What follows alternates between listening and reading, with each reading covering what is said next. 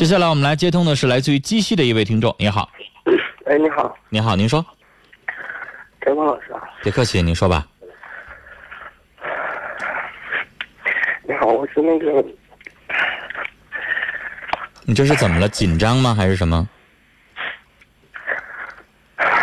有点紧张。哦，你一直在喘这个长气、粗气哈、深吸两口气，然后把它吐出来，什么也不用想，你就是跟一个老朋友在通电话而已，用不着紧张嗯，好的。啊。调整一下气息，你现在整个人有点抖，有点激动啊，嗯还是你在哭啊？我们导播说你是不是在哭啊？是的，为什么哭？心里不舒服嘛。大小伙子遇到啥事儿了？哭？因为我，我跟你说一下吧，嗯单亲家庭嘛，嗯从他们离婚之后，我就不我没感没感受到什么什么是父爱，什么母爱的。嗯。他们在你多大的时候离的？六岁吧，啊，六岁就离了。嗯，对，那你的意思说，父母大六岁，你稍微有一点记忆之后离婚，你就感受不到什么父爱和母爱了？对，没有感，从来就没有感受过。就你从小到大就感受不到爸爸妈妈的爱？对呀、然后你知道的，像这种长时间压抑在心里面，你知道吧？然后今年二十四岁了，嗯大概在两年前吧，现在说应该是两年前了。那时候，嗯，遇到一个女孩嘛，嗯然后就是感觉好像就终于找到了那种那种归宿一样，你知道吧？嗯 结果结果出了大概有嗯一年多吧，然后他就拿拿着我们所有的积蓄就走了。拿了多少钱？那个时候，因为我也说说实在的没上过多少学嘛，工资工资挣的也不是很多，嗯，大概也就是三万多吧。那三万多对你来说也不少了。对我来说，那就是我全部了。对呀、你从小就缺少爱不，是不是，好不容易找到一段爱，却这么对待你，你当时报警了吗？报了，但是后来也是不了了之了，现在也没有没有个结果，没有说话。这是哪年的事儿？然后这现在来说都已经差不多两年了。嗯 然后，因为这个东西不是钱，不是钱来能来衡量的，你知道吧？是，因为就我感觉，他走了之后，感觉好天天一下就塌下来了一样，你知道吧？是，我能明白你心里渴望一份爱、渴望一份温暖的那种感觉、那种期待，但你遇人不爽，就是就是你你遇到了一个错的人，没有看清楚这个人，你的防备之心有点少。那个时候，就感觉自己什么都没有。然后，然后后来，因为因为我之前，我从小也是，真的说实在是很少有很少有人管我那种，嗯就是特别不是说不是说生活方面，就是说，也没人去管教你该这个这这件事该怎样做，那件事这件事是对的，或者这件事是错的，嗯没人去管教你。之前的时候也是很叛逆的，嗯那个时候遇到他之前，那个时候是我，就是真的说自己想想改过，想好好的，想好好的工作，好好的上班，嗯好好的去生活的时候，结果然后就遇到这样的事情，唉那个时候真一点信心都没有，感觉改改了也好，不改也好，都是一样的嘛。已经过去两年了，你这次给我打电话的这种哭，还是为了这事儿吗？不是，的，还有后面的事情。嗯，你说，你说，然后那个时候，就是那个我的父亲嘛，因为 其实说实在的，从他们走了之后，呃，名义上说的就是就是我父亲在管我。然后呢，然后他就说，嗯他也不不是不是很他，我也不知道他是不理解还是怎么样的，反正就是总觉得我在骗他呢，或者怎么样的，因为因为我们在在我们和那个女孩相处之间，她也给了我一些帮助嘛。所以说她就哪方面的帮助？给你钱了？是钱钱财方面的，当然是金钱方面的。嗯然后他就感觉我在骗他嘛，啊，是这样的。然后再加上我之前我也那就以后你再挣钱再给他还上。再加上之前我自己我也知道我自己也不是不是很听话，也不是很就特别那种不懂事对对对，嗯。那时候因为那时候十几岁的时候嘛，然后现在呢，他就说，他就说，因为他在他在煤矿上上班嘛，嗯。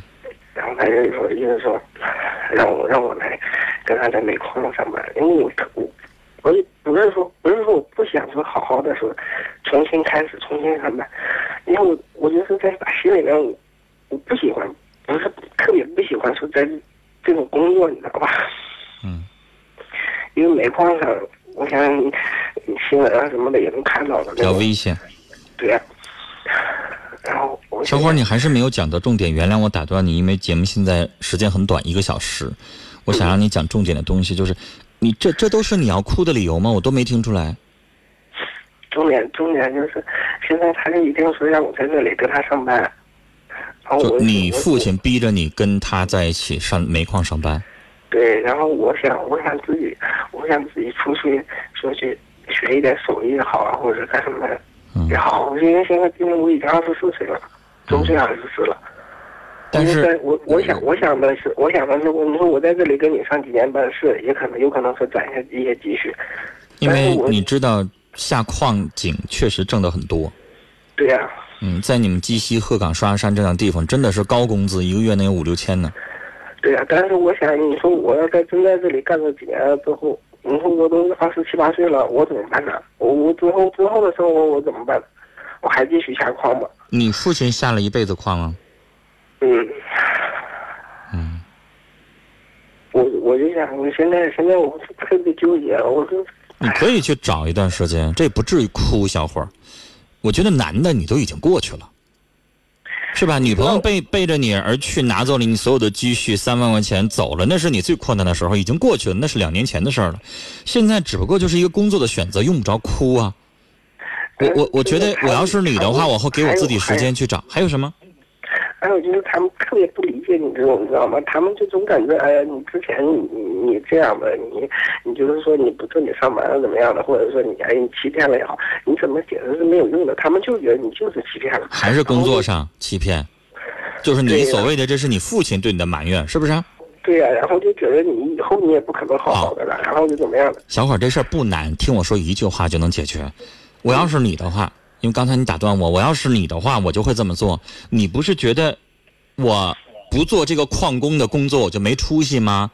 那我就给自己一点时间。小伙儿，你在忍辱负重，哪怕有一年半的时间。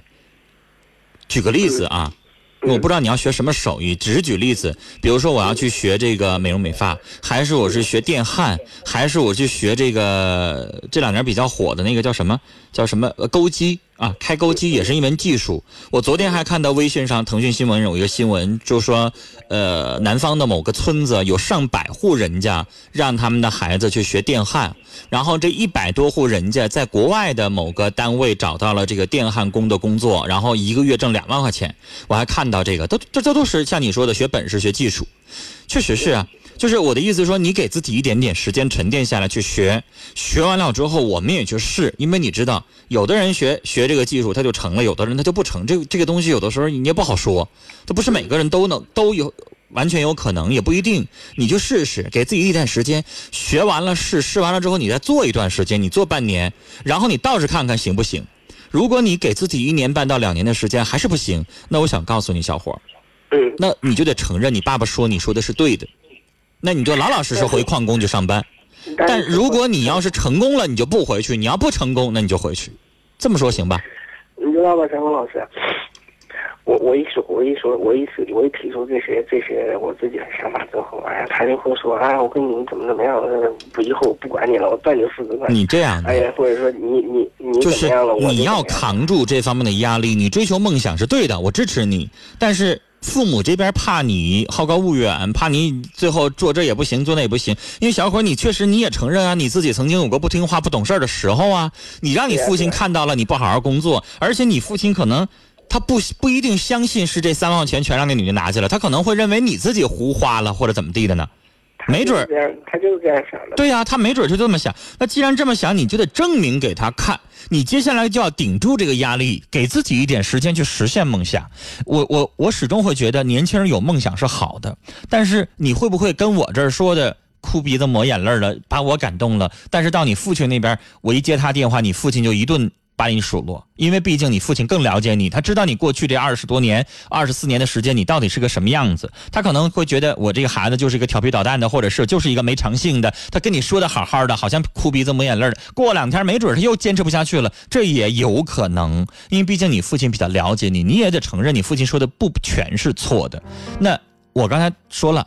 如果你真的有这样的决心，你就好好的沉下心来，好好去学手艺。但是我觉得这个时间最好不要超过两年。如果超过两年，你到你二十六岁的时候，你真的跟你父亲没有什么可交代的了啊！时间的关系，跟你聊到这儿。好了，这里是正在直播的《新事了无痕》节目，我是主持人陈峰，导播是王毅。欢迎您继续来拨打电话或者是发微信来参与到我们节目的直播当中来。电话是零四五幺八二八九八八五五，零四五幺八二八九八八六六，零四五幺八二八九八八七七。两部变声热线零四五幺八二八九八幺零五，或者是零四五幺八二八九八幺零六。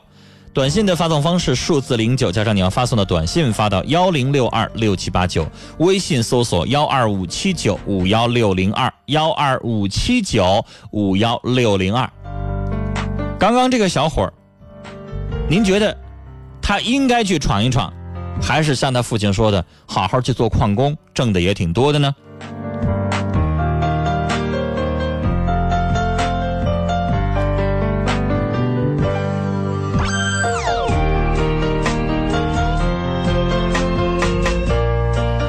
听友深奥说：“我同意他父亲的意见，好好做你的矿工。”丫头小白说。先生，人的一生没有一帆风顺，没有过不去的坎。人要自信，要把心态调整好。别人不相信你，不爱你，但是你自己要更爱自己，要更相信你自己。学点手艺，比一辈子给别人打工更好。哎，小歪和申奥的意见就完全针锋相对了啊！